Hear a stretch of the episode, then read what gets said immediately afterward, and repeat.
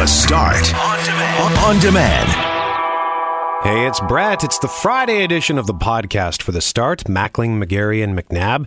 And today on the podcast, you're going to hear a conversation with the great Joe Aiello, one of our colleagues. He's down the hall at Power 97, Power Mornings with Philly, Joe, and Kirby. And on Thursday, he won the Manitoba Broadcasting Excellence Award. So we just want to have a quick chat with him and congratulate him, one of the great broadcasters, one of the great people in the city of Winnipeg. We're also going to talk about public shaming, recent viral video of a homeless man caught shaving on a train. Someone took a video of it, thought it would be funny to post it on the internet. Well, it turns out he was homeless and he was shaving because he was on his way to see his brother and didn't want his brother to know he was homeless.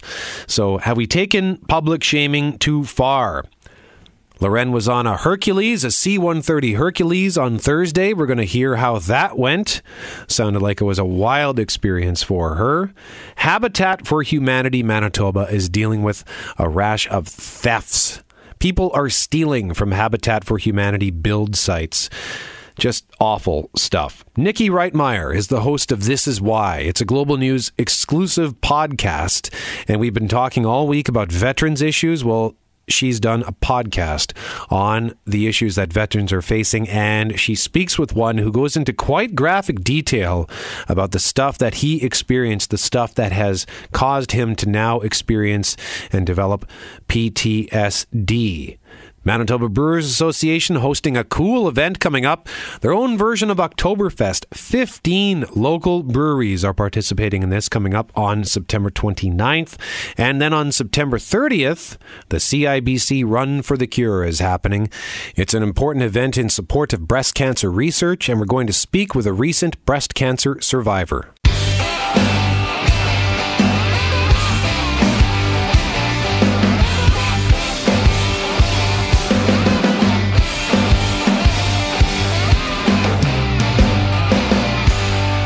We have some congratulations to pass along to one of our colleagues. Well, I think this is the second Friday in the in a row. We've had someone from down the hall at Power 97. That's right. we had Philly on last week telling us about the Metallica show. Yes. Uh, this isn't quite as big a deal. Oh, I don't know as that. the Metallica show. I, I kid. I jest. I kid. My my friend from the West End of 40 years, Joe Aiello, you might have heard of this guy, Host the co-host the Power Mornings uh, down the hall here at Corus Radio Winnipeg, and yesterday he was bestowed with, uh, I would say, a, an award, a long time in coming, award of excellence from the Broadcasters Association of Manitoba. Joe, congratulations on that. Thank you. I think the first uh, four people they asked turned it down, so they got to me on the list. It, you know what? It is an honor because I mean, when you get in this business, and a lot of us will have the same story, that's all we thought about as being a kid, enamored by hearing somebody on the radio and decided either that's really what we want to do because of the passion or it sounds real easy. It was one of those deals. But really, the reason I'm here, uh, Mac, is because. Uh, I lent you a pair of goalie gloves uh, to play soccer through the old uh, Northwest United slash Isaac Brock program when we grew up and I just like them back now because they, you know, oh, uh, we both uh, played goal growing up, and Mac grew up with my brother.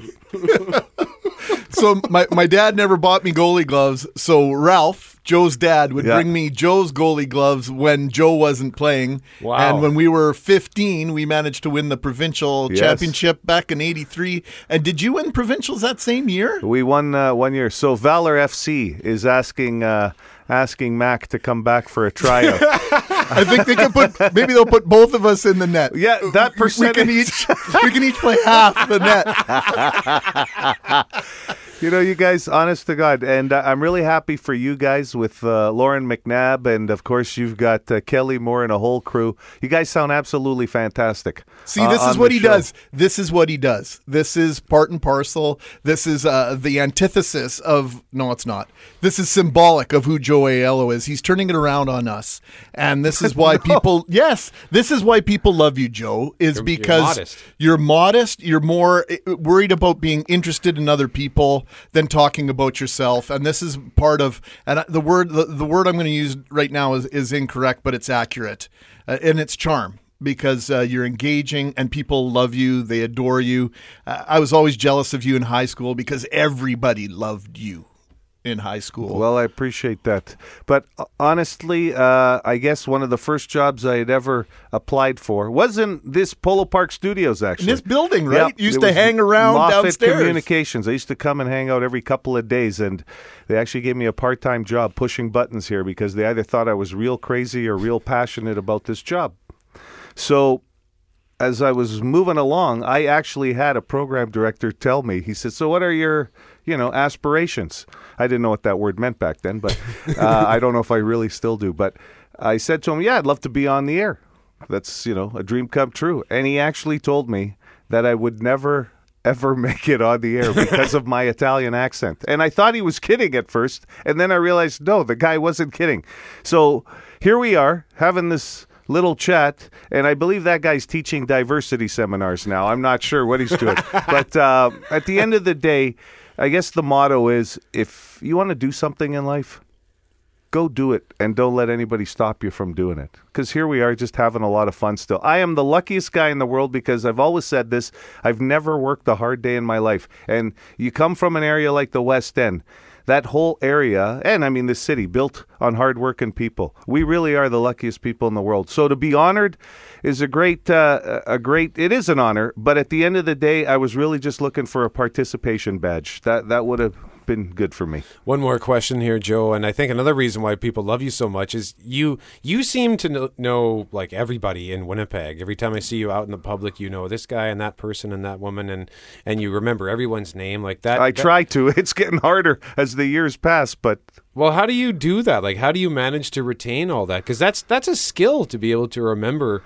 everyone like that because I, I meet people and, I, and then I forget it just goes in one eye and out the other and then I feel terrible about myself. Yeah, and, and, and it happens in our business. But I really think the key about this city is, you know, the old slogan of, hey, I know a guy or I know a girl or, or something like that. And I think maybe that's what makes this city as good as it is. It's not so much just remembering their names, but there's a lot of times you'll walk into a place and you'll go, oh, yeah, I remember I saw him. He was working on uh, my buddy's house. Or it's just kind of a weird thing. But I don't know if that's a talent. I think it's just more of a Winnipeg thing where you just kind of, like we really are a big small town when it comes down to it. It's about genuine connection. And yeah, I think that's what you create, and and that's what I've always admired about you, Joe. That genuine creation or the connection with people, and you know what? Just congratulations. Uh, as I said in my tweet last night, is there a, a human being Hall of Fame? Uh, because you would be in it. Thanks.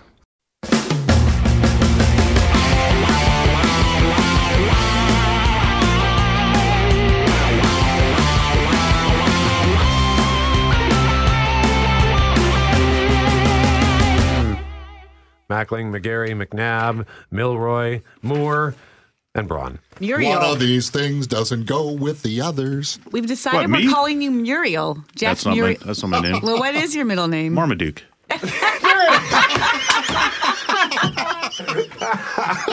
Perfect.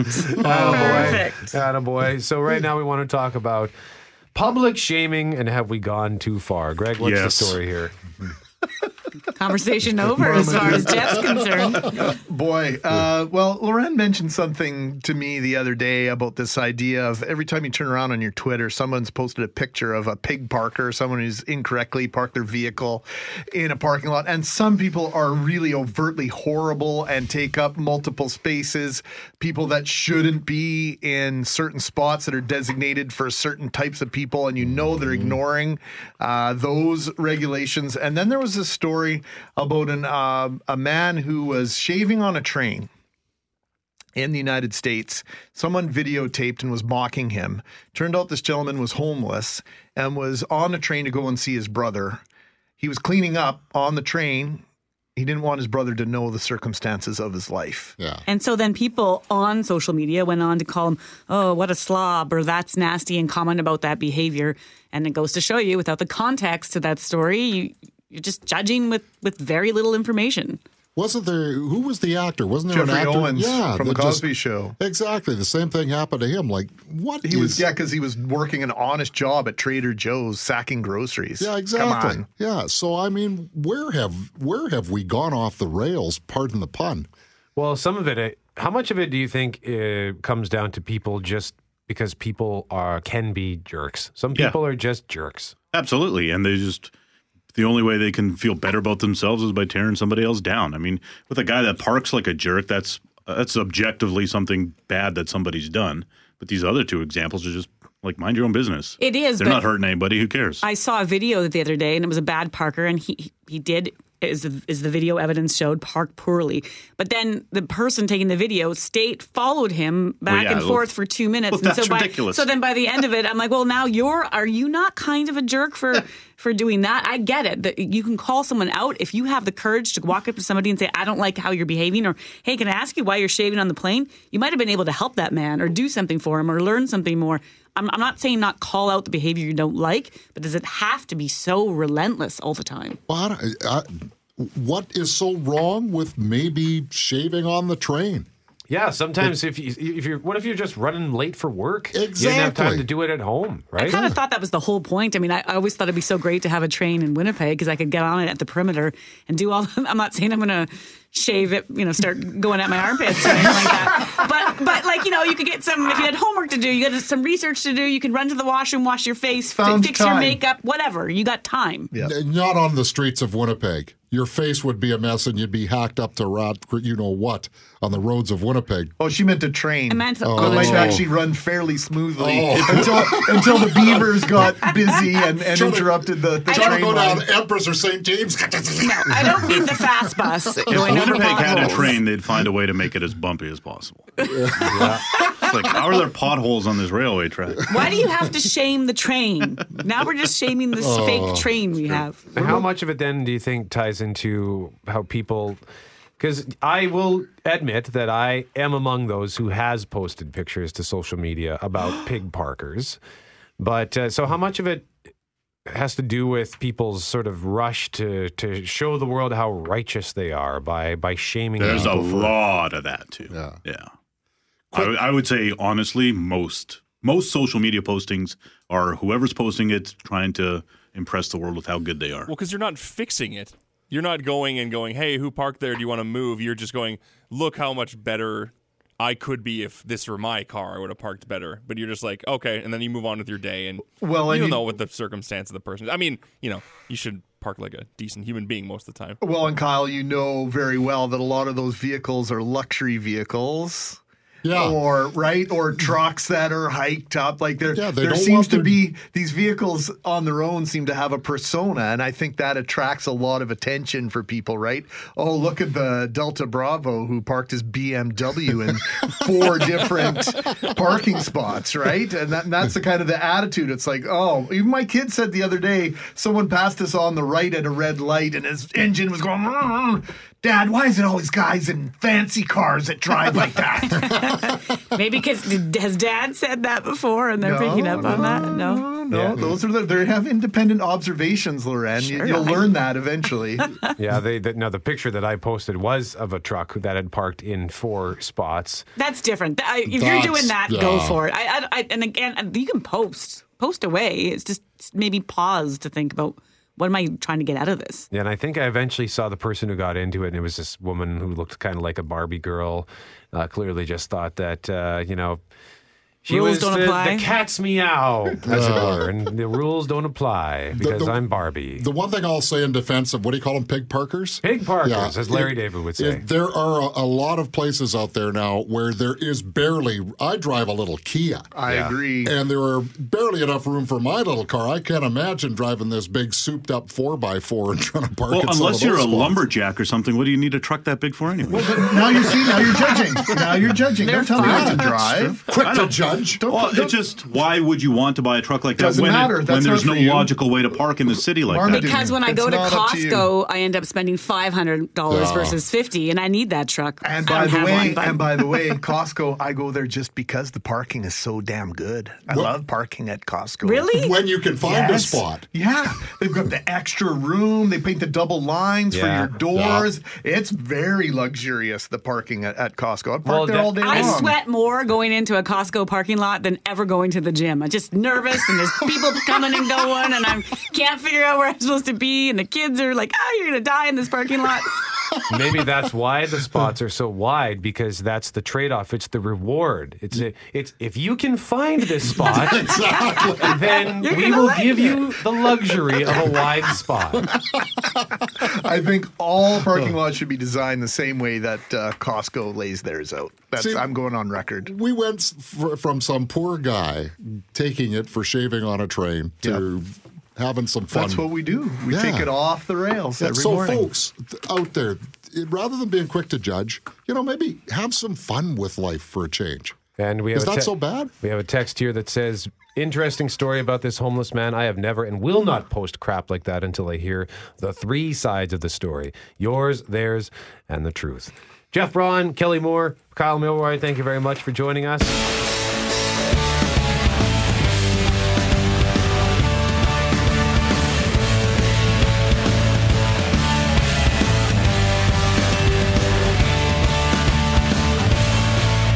So we're giving away a trip to Mazatlan. Your dad's on his way to Arizona, taking a trip down there. And Lauren, you took a trip to, to Dauphin. Dauphin. Yes, which I didn't expect yesterday. I thought we would do a little circuit over the city.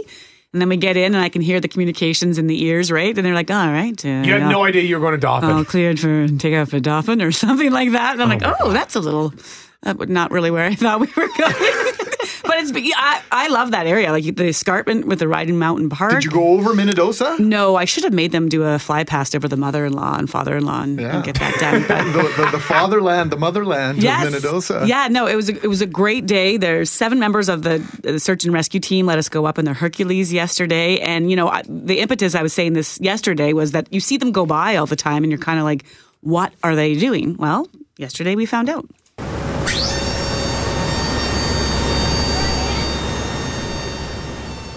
With a slight creak and a slow slip of gears, a gaping hole opens up in the back of a plane flying over Dauphin Lake. As we double and triple check our belts and tethers, we are, after all, just a few feet from the edge. Three crew members signal that it's time to move. The military cargo plane is loaded with rescue gear, and their job is to get it to anyone in need below. So, the first thing that we have to do is actually find uh, the people that are in distress. Uh, then after that, once we find them, the first thing we want to do is uh, actually get communication with them on the ground to actually confirm that they are in distress and it's actually the people that we're looking for. Now, this scenario isn't real, but it's something the Canadian military search and rescue crew based at 17 Wing in Winnipeg prepares for every day. On each side of the plane, a six foot pane of glass, a large window where the door should be. It's where search and rescue tech Calvin Sloot and his team lead Joel Menegre have been sitting the entire flight combing the landscape for that possible missing plane, overturned boat, missing hiker. We are going to carry on and we'll do the best we can to actually search for them. They're trained for climbing mountains, scuba diving in the Arctic, avalanches. As aircraft commander Mike Carey explains from the cockpit, the territory for the Winnipeg based search and rescue team is massive. And we cover all of the prairies, so from the American border, and then for us in Winnipeg, all the way up to the North Pole, so basically all the way up to the north of Canada. Uh, and then east to uh, we, we kind of split Ontario uh, with Trenton. So we basically uh, we cover northwestern Ontario, and then Trenton covers uh, east of that. So uh, yeah, prairies and north. And this year they've been busy, responding to 50 calls by mid-September, a number that they don't normally hit until the end of the year. so in the summertime, you get just a lot more people out um, doing things. All the lakes are opened up, so we get a lot more marine traffic. So, four days a week, they put the plane in the sky to prepare for any and all scenarios, which is perhaps why Manitobans see the Hercules so often. Today, over Dauphin, the training scenario has them first locating the missing person, then getting them aid. A painstakingly precise procedure that starts with the toss of three colored streamers out the back. They tell the team how the winds are blowing, and then with each pass, a drop to those waiting for it below. First a radio, then some water, then food. The team's aim so accurate, the items land within meters of each other. You never know when you're when that's going to happen and when the real thing's going to happen. So for that reason, we, we try to stay prepared all the time to be ready for it. So. But in this training scenario, the person in need is hurt, so the parachutes come on and two jump out, each armed with a medical bag, and later, a drop of a tent if need be. They've both spent nights with people in need. We'd rather land in water. Really? Instead of landing uh, in the trees, right. you know, well, because water is much softer than trees. colder. Yes, but we, we have very good equipment. Each rescue is different, and so are the outcomes. No matter how hard they train, a real life rescue always comes with more urgency, more adrenaline, and perhaps more hope. I was just on a mission a couple months ago where we were looking for some people who were overdue in their float plane. So this is kind of uh, the spring was arriving. The, the lakes still had ice on them up north, but they, uh, they were softening up. So um, they were reported overdue. They knew the location of the cabin they were at. So we flew there, and the, the fellows had written out in the lake, all okay. And just seeing that, it is, it's very emotional knowing that the people you're looking for are okay. So, a really great experience, and a big thank you to 17 Wing for arranging that for us yesterday. Now, of course, they get up uh, four days a week. They they try to do these training missions, but they'll often be out in the air doing a training mission when they get dispatched for a call. So it serves kind of a dual purpose. Yesterday, the plane was packed with all their gear, and we kind of thought, should we, should we have brought a backpack just in case we get sent somewhere? But they're ready to go at a moment's notice. And as you heard, that territory from from the, the BC border all the way to sometimes Thunder Bay and then to the North Pole. I mean, that's a huge swath of land. What an incredible experience, and uh, the work they do obviously invaluable. So, uh, shout out to everyone that mm-hmm. does that work. It's uh, probably sometimes thankless. We take these things for granted that when we get in trouble, and we do, like as human beings, we do a lot of dumb things and we take it for granted there's going to be somebody there to save us when we do those things. And yesterday was a nice day, and I was still cold up in that plane. So you think about it when they're in the Arctic, combing land, jumping out, parachuting into the the oceans, the waters, all the rest. I mean, it's can, that. I mean, they have fun. They look like they're having fun the whole time, but yeah, that's that's some serious business.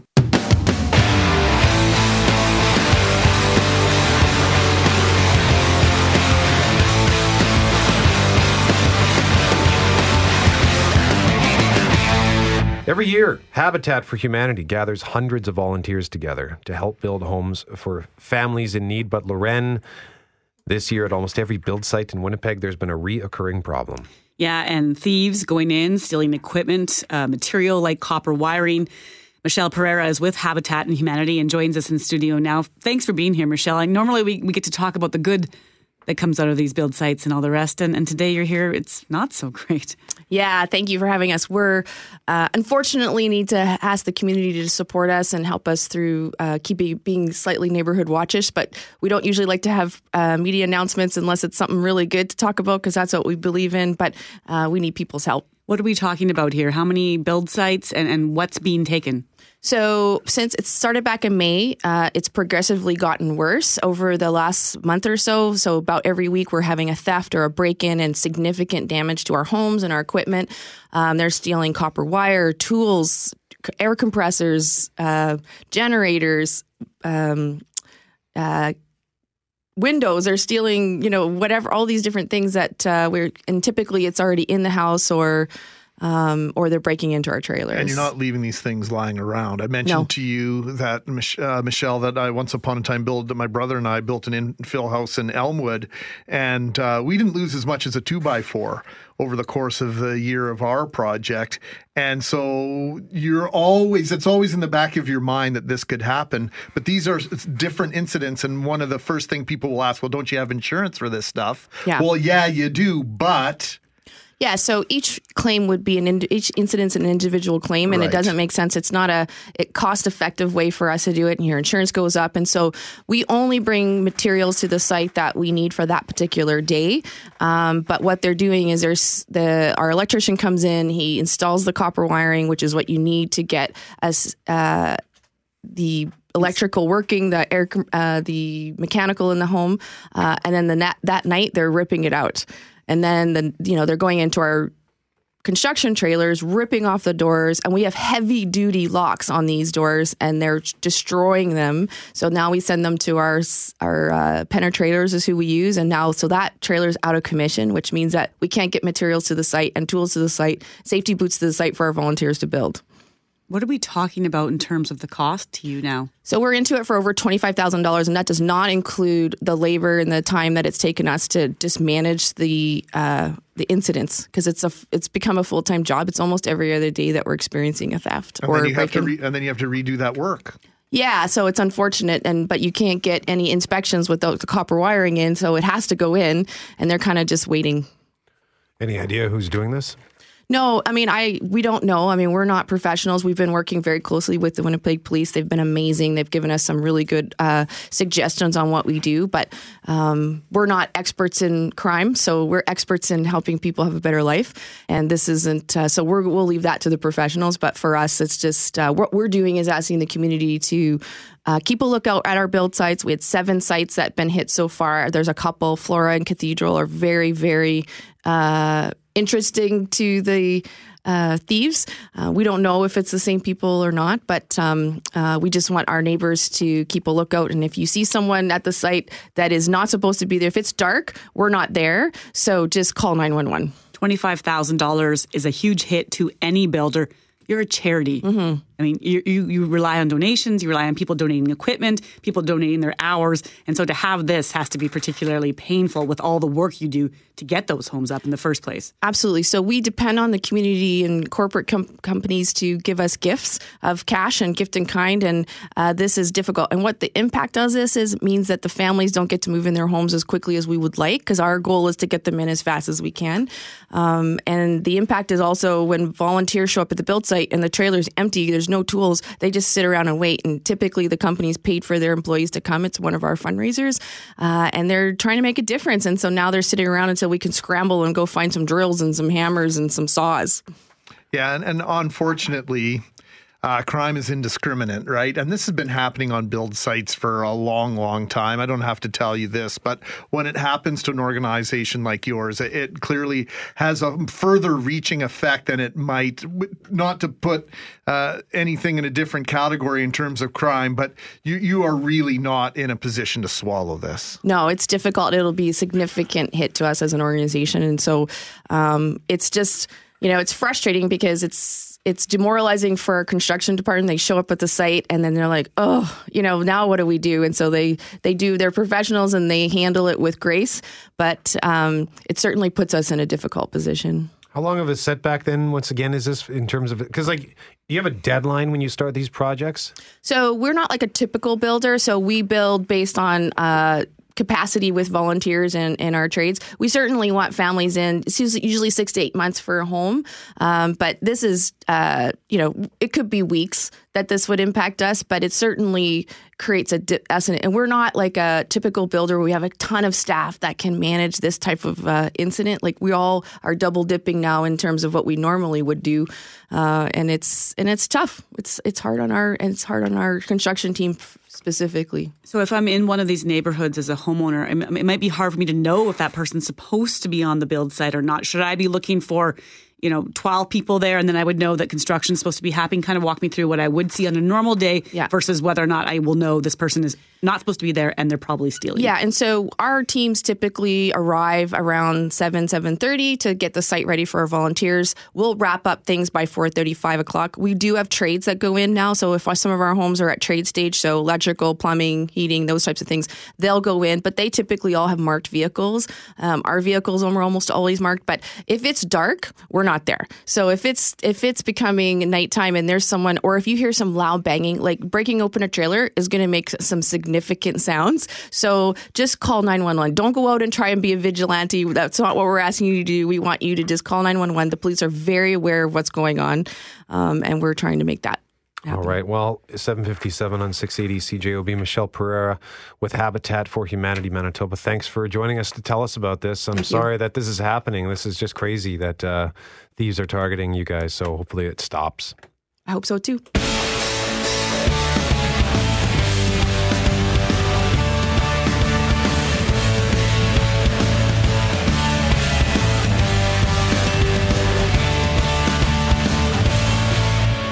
But right now, we've been talking about veterans all week. Global News has provided a series of exclusive stories, and uh, now we have a podcast to tell you about.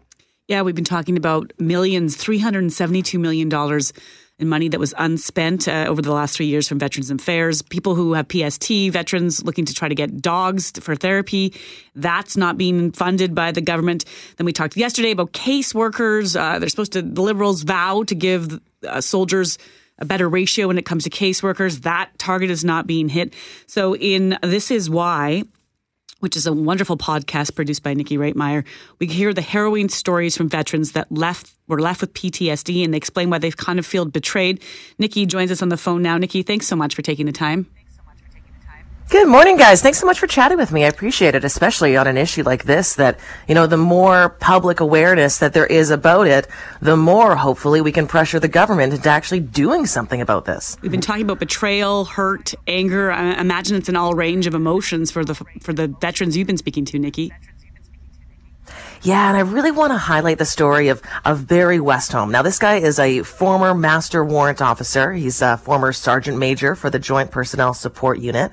And he actually resigned after serving in the Canadian Armed Forces for about 30 years. And he resigned because he was so upset by what he calls a betrayal from Veteran Affairs. He said, I was so frustrated with how veterans were being treated. I was disgusted by it and I couldn't take it anymore. And he had to resign from the military because because of that. So when I spoke to him, you know, I, I asked him to tell his story, all aspects of it, how he feels now about the armed forces and what his experience was like when he was serving. He was in Cambodia. He was in Syria. He was in Germany. I mean, this guy saw the Berlin Wall come down and he was also in Haiti he talked about how he developed PTSD. And there's this, this one incident, this one story that really sticks out in his mind. And the story starts with just him and one other soldier. And they find themselves surrounded by this, this volatile mob. And the mob is starting to grow in its angry energy. So he tells the other soldier, he says, look, go back to the base that's nearby and I need you to get reinforcements. So now he finds himself alone. Listen to the rest of the story. And we want to just uh, give a heads up to our listeners, listeners, Niki, that some of this could be difficult for some folks to listen to. Yes. It's very graphic. All right, here we go. And the minute he left me alone was the minute that the crowd sort of turned on me. And it devolved into a situation where I, I decided what I was going to do was I was going to uh, kill a couple of the, the leaders, and then I was going to kill myself. And so I had my uh, my sidearm all cocked and drawn and ready to go, and I was just about to put that into action when the special forces guys arrived. Now, when they arrived, the entire situation de-escalated because now we had weapons on the ground, and the crowd knew that they didn't have somebody that was pretty much, you know, a lamb to to slaughter. And that's what they do over there, is they'll they'll they'll hack you to pieces with machetes, and then one of the things they did was they put a tire around your neck, put a little diesel in the bottom, and set that on fire. So it's a really horrendous way to go, and I know that's what I was looking at. So that incident stuck in my mind, and I relived it every night, and I still do live it most nights. I call it a Hiroshima shadow. It's like a nuclear bomb went off, and the incident left an imprint on my mind, my psyche. And if that doesn't leave an imprint on anyone who's listening to this, um, I don't know what to say, but I can only imagine what it was like to live this. So, Niki, where where does where does Barry Westholm go from here? Well, he's become an advocate, and he is an advocate for all veterans. I mean, that was sort of part of his job as he um, evolved in his career with the armed forces, anyways, as he was working with the Joint Personnel Support Unit. But now he's become an outside advocate, saying, "Guys, this is what I went through. This is what other men and women in the Canadian Armed Forces are going through or have gone through. Why the hell aren't we getting the support that we need when we come back to Canada again? When we, uh, you know, evolve into being veterans? Why is there no support for us? And I, I really wanted to share that, uh, albeit very graphic aspect of, of Barry's story because I think it kind of shakes us and it makes us think, whoa, you know, this is what those people are dealing with. Our Canadian soldiers are dealing with on a daily, weekly, monthly basis as they go overseas and represent our nation abroad. And when they come home, they come home to a lack of funding, a lack of support, a lack of caseworkers, red tape. I mean, Barry was talking about how long soldiers have to wait before they can actually get the support that they need. Uh, veterans are still being denied funding for service dogs, despite a government report that shows that those service dogs provide a significant reduction in PTSD, developed in similar ways to how Barry described that he developed his PTSD, as he calls it, as Hiroshima shadow. So, Niki, uh, Niki Reitmayer, host of the This Is Why podcast, which you can find at globalnews.ca as well as on iTunes and on Google Play. What's the federal government saying about all this? Well, they're saying that they're doing the best they can, that, you know, the, the budget's tight, which I find so bizarre considering that they left $372 million on the table. But they're continuing to reinforce the things that they have done so far. You know, they've rehired frontline staff. They've reopened some veteran affairs offices that were closed under the, the Harper government. Trudeau did promise to reestablish lifelong pensions and increase the value of the disability award. Now, he technically has done both, but the question is, was it good enough? The max amount for pensions is like a thousand to one hundred and fifty uh, dollars but only 12% of vets actually qualify for that maximum amount of just over 1100 bucks. And just over 50% of vets who apply for disability benefits are processed within the target of 16 weeks. So, you know, they're saying, well, guys, you know, we're doing things, we're, we're making it better, but then veterans are going, um, hello, it's not good enough. We need more support. You know, you might be throwing money at this, but we're not actually seeing the effects of that at all. Do they feel like they have the support of the Canadian public, Niki? We just got a text from a listener after hearing the soldier's story of his time in Haiti saying if, if you didn't well up with tears, I mean, what's wrong with you and, and why isn't the government supporting? But do you, do they feel like Canadians get it and it's just a government issue? Or do we all just send them overseas and, and forget about it because it's out of sight, out of mind? You know, that's a really good question. I, I guess I can't speak for all veterans uh, on, on that aspect. I think some sure would say that you know their their friends, their family, the fellow Canadians they they speak with are are thankful and they get it. I know my brother's in the military and he uh, he said he gets a little embarrassed when he wears his uniform in public and actually doesn't as often as he can because he said he gets embarrassed when people will come up to him and say, "Hey, thanks for your service," and he goes, "Oh, come on, you know I fight forest fires. I don't actually go overseas." So I think that we are very appreciative of our soldiers and of our veterans.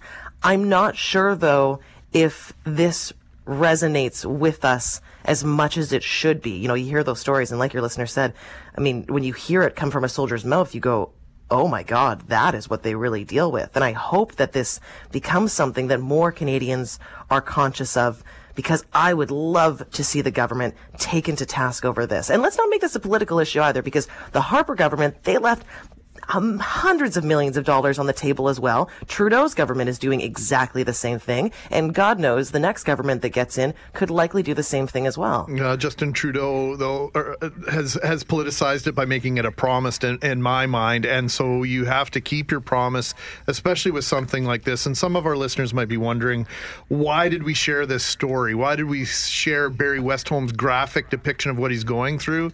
Because I think sometimes that's what it takes.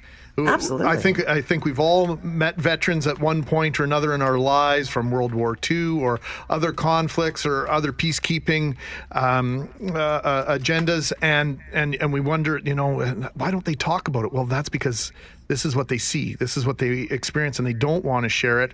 But it's come to a point now. Okay, you want to know what we deal with? I'm going to tell you what we deal with, and this is why we need the support. We need it unfettered. We need it to a certain extent unquestioned. Absolutely. Do, do you guys have grandparents that fought in like World War II? I had two great uncles. One came home, one did not. Wow. And did your one great uncle who returned home, did he ever really talk about what he experienced over there? Hardly ever. Close to the yeah. end, he got a few Veterans Awards, and so he spoke a bit about it, but it's certainly uh, not without tearing up or just ending the conversation because he couldn't go there. I bet there's so many people listening that know an older veteran like that, that from World War II, and go, yeah, he never talked about it. And you can see why. Stories like Barry's were stories that they encountered on a regular basis. And you can see why that's so difficult for veterans to share, to talk about, to want to talk about. But my God, you can see why they need the support from the government that they deserve because of the things that they've experienced.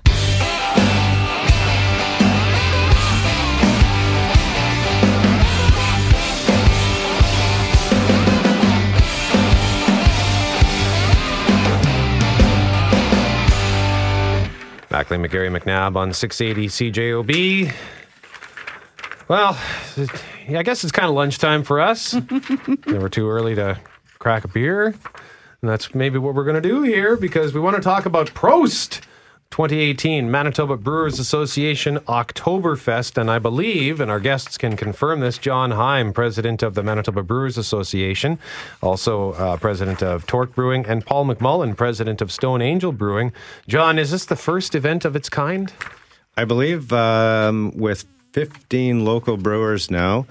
We are going to be hosting the very first Manitoba All Local Craft Beer Festival.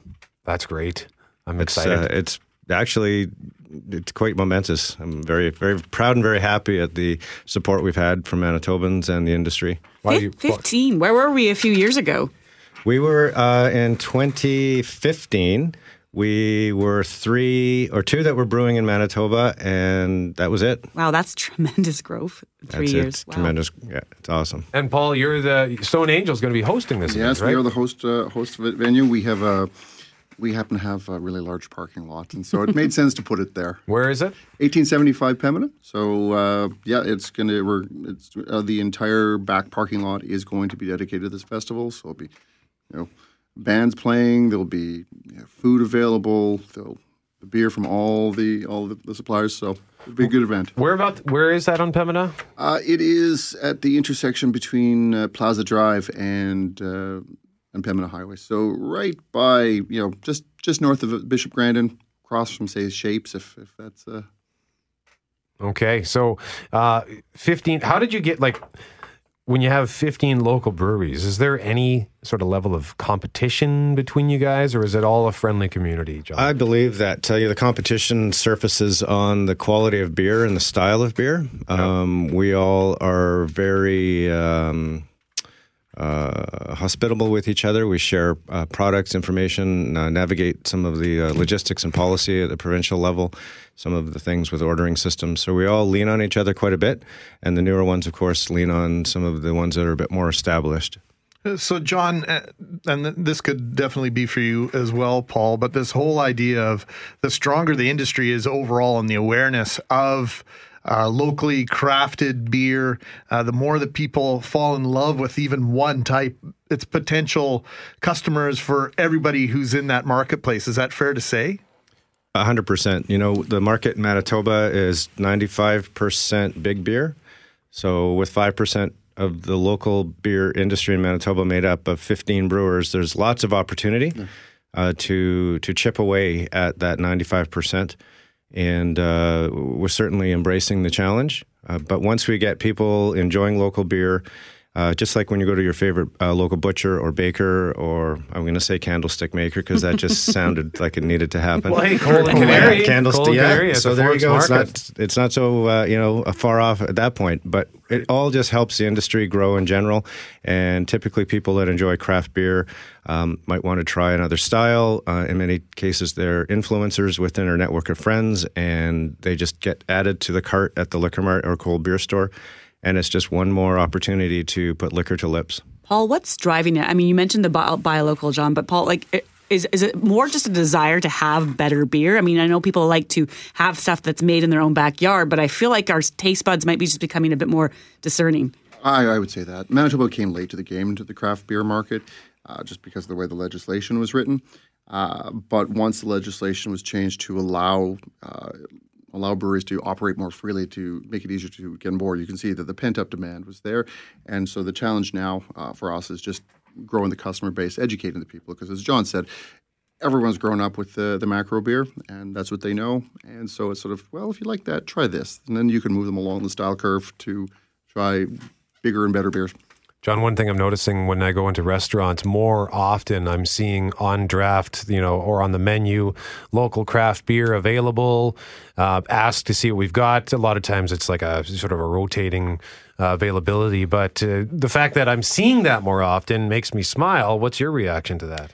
Well, yeah, a lot of that's been driven at the customer level. Um, I go to uh, when I travel, I ask what's local, uh, and now that sort of trend is happening here in Winnipeg. Some of the more progressive restaurateurs and bar owners are embracing local uh, because their clients are going elsewhere, and they're finding that some of their market share is getting uh, eroded. Not to mention, it is good, fresh beer. It's made up the street. You know the brewers. They come and they enjoy a beer at your establishment. They may bring their families in. So it's certainly been grassroots driven, but it also to you know educating folks uh, on on the quality of beer. Well, and I'm also encouraged when I go into an MLCC location and in the cold beer section where I can kind of pick and choose a variety, you know, one at a time in those large cans. It, it's always there and it's always cold. It's always an option. So it's great, Brett. Anyone else parched? right now through this whole conversation. I, suddenly my mouth is very, very dry. Now that you mention it. John Heim, president of the Manitoba Brewers Association. Paul McMullen, president of Stone Angel Brewing Company. Again, the event is called Prost 2018 Manitoba Brewers Association Oktoberfest happening Saturday, September 29th, 3.30 to 7.30 at Stone Angel Brewing, which was at 1875 Pembina Highway. You can get tickets at Eventbrite. I've actually put a link to the event on our 680 CJOB Instagram. Gentlemen, Gentlemen, thank you very much for joining us this morning. We very much pleasure, appreciate it.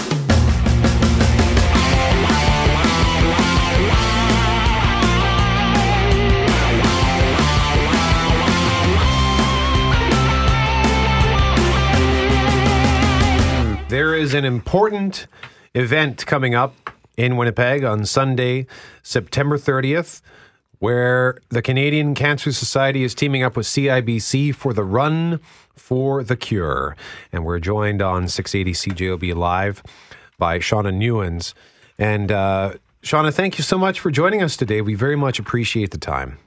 Thank you so much for having me. So, you are not just uh, a survivor of breast cancer, but a recent survivor. How recent? Uh, in July of 2016, I was diagnosed with breast cancer. So I've actually just completed my gradual return to work, um, which has been very exciting. And uh, yesterday was one full week um, since I ha- I've been back to full time hours. So um, very recent.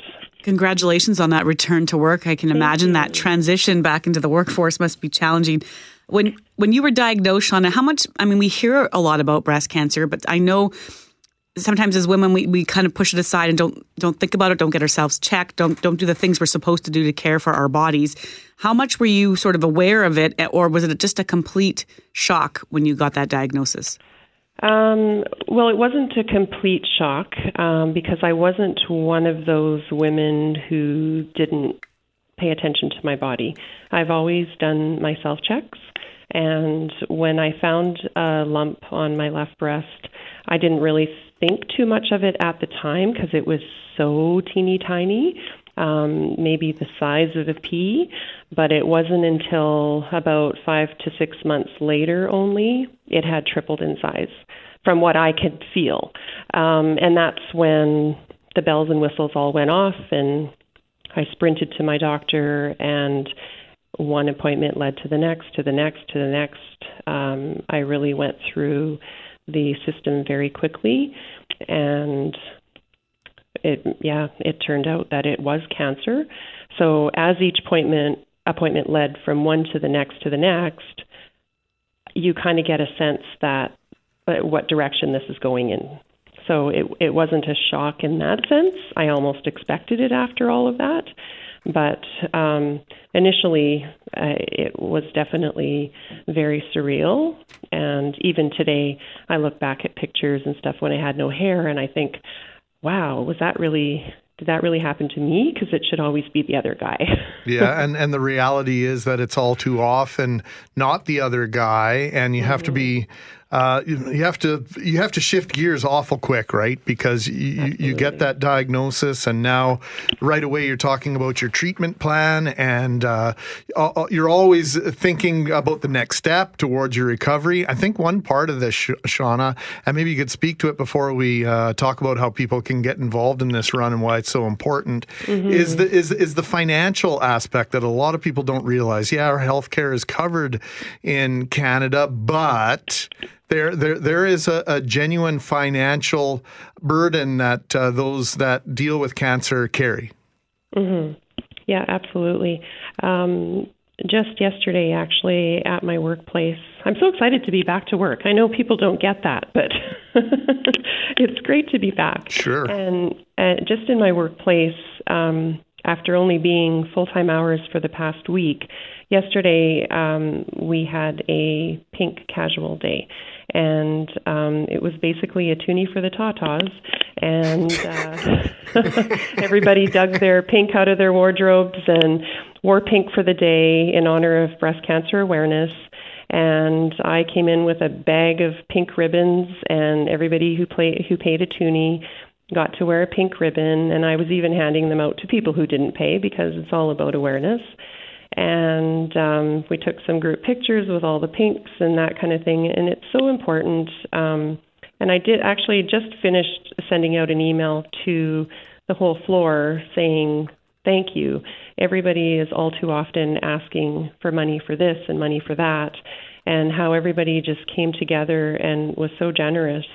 Um, you know, by the end of the day, the one um, lady who was collecting the money said people were just handing out 20s and really seeing the importance of this cause. And I had no words at the end of the day yesterday. $175 and change was raised just on a kind of somewhat impromptu, uh, just kind of put it out there to see if it would fly, and this is what happened. Um, absolutely amazing. I, I left work yesterday just feeling overwhelmed and speechless and just absolutely proud to be here.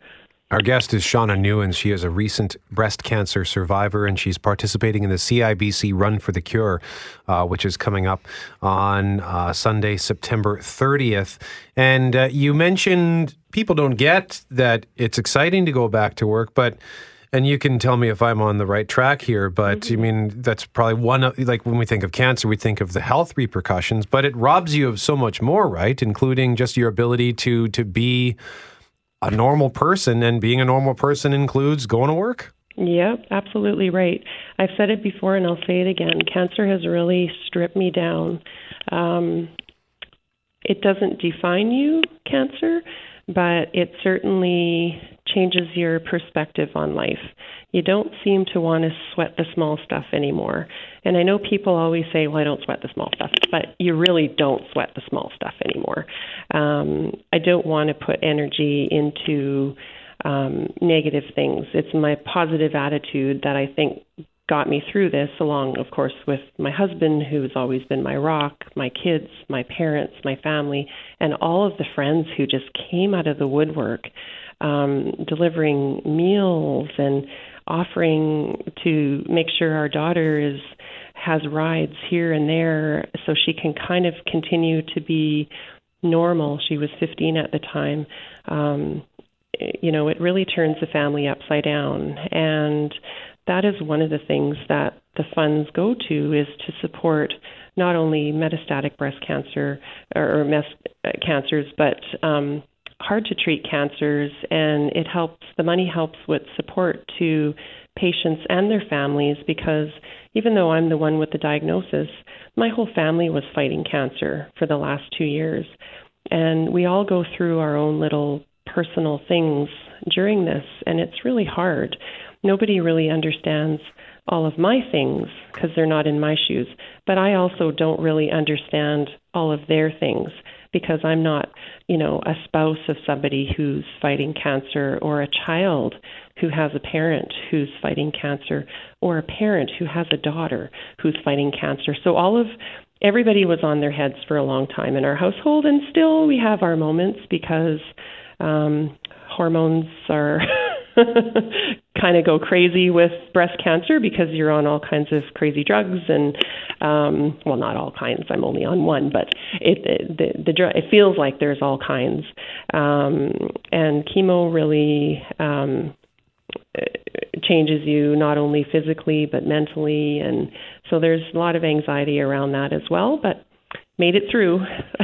So you just have to persevere and fight through and just know that you're going to come out better at the other end and uh, it's just one of those things it's not an option it's a long road, I have no doubt, and it's so good to hear that you're at that place where you feel like you've come through the other side, Shauna. But there's so many people that are in the middle of it now, or maybe about to find out today, tomorrow, that they've been diagnosed with cancer. And so next week, week of course, is that important run for the cure. Were you a fundraiser before you got the diagnosis, or is this something you've sort of taken upon yourself now to say, "I want, I want to give back"? Well, I've been involved in fundraising with things in the past um, but not to this extent. Um, now I get it. I really get it. Um, it's important to me because number one, it's such an important cause, and not only because I'm living through it, my family's living through it, but it's like the biggest um, cancer you hear of out there is breast cancer, and I've met a lot of friends in the cancer community now who are also survivors of all kinds of cancer, and at one point, somebody said, Oh man, breast cancer survivors get everything. They get this big run, they get this, they get that. But we, we also have the biggest, like the highest amount of numbers in terms of breast cancer. And that's why they're, you know, we're digging in so deep for this fundraising. And I've, just jumped in with two feet to get involved and it wasn't planned that way. It wasn't my mission. It just kind of happened. And i'm just very passionate about it and everything has just kind of in, exploded in terms of media and and getting the awareness out there and support for my work. Like people want to help. You just have to get it out there get the awareness out there so I'm on the CIBC Run for the Cure website. I've found your team, Shauna's Shakers. That's us. How is the team fundraising effort going so far? Pretty good. We're we just hit a little over seven thousand dollars as a team. Um, I haven't even put in the money from work yesterday, so that will be going in uh, over the course of the weekend.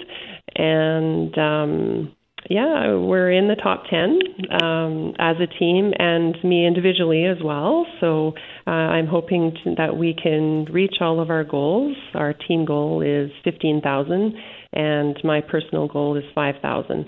So we're climbing and I'm hoping this last week um, really takes us across that finish line in terms of where we want to head with, head with our goal. And there's still we can still fundraise even after the run. So, uh, you know, even if we don't hit our goal right on, you know, midnight of September 29th, we can we can still keep going with it. There's there's no deadline to this. And it's a close race too. I see you. You're right behind Team uh, TNT, totally new Tatas. Yes, that's uh, actually a friend of mine. Oh, really? yes. I love these names too. By the way, just you know, put it all out there. I like it. I love it. Breast of Friends. There's you know, TNT is the totally new Tatas. It's it's also Tracy's new Tatas. Tracy is the the team captain for that one. She's the friend of mine who is a a breast cancer survivor as well. Um, yeah, the the names are so much fun and people just have a great time getting out on on run day. It's not a race. It's a 1 or 5k walk or run. Um, people stroll, they bring their dogs, they dress them in t-shirts. I mean, it's just a really really fun morning. And there's all kinds of booths set up, and um, running room will be there with their uh, pink attire, their pink ribbon attire. They'll be um, selling that kind of stuff. So there's all kinds of events going on um, before, during, and after. So um, I encourage everybody to come out, even just to experience it. Just if you stand in the sidelines and and feel everything in the air, it's uh, just unspeakable of of how that morning goes. Well, we got to get out of here, Shauna. But uh, just I'm looking at the map here, and this looks uh, it looks like a great route too. Like you start at Shaw Park, mm-hmm. and uh, look, you, it looks like you the 5K takes you through the Forks, and then it looks like it just basically goes along the river uh, yeah, for the bulk along, of the route. Yep, exactly right. It goes along waterfront, and you have a beautiful run along the river. The sun is coming up, hitting the water as you run. You come up through the forks, past the Human Rights Museum, and back to Shaw Park, and that pretty much hit, much hits your 5K. I don't know where the 1K um, route goes, but I, I'm sure you maybe go so far and turn around and come back. I, I don't know. I haven't done the 1K, but it's it's all really beautiful in that area of town. Well, it's happening on Sunday, September 30th and it starts at Shaw Park. And if you want a link to the page, you can just email us, brett at cjob.com, gmac at cjob.com, or mcnab at cjob.com. Or you can just Google CIBC Run for the Cure Winnipeg, and you'll find it, especially if you want to uh, support Shauna's Shakers. Shauna Newens, uh, once again, glad to hear that uh, you're okay and that you're back to work. And congratulations on your fundraising efforts so far uh, for this amazing event. Just the money that I see that's being raised so far is incredible incredible. You're all doing fabulous work raising money for this all too important cause. The Start on Demand is available on Apple Podcasts, Google Podcasts, and anywhere you find your favorite podcasts.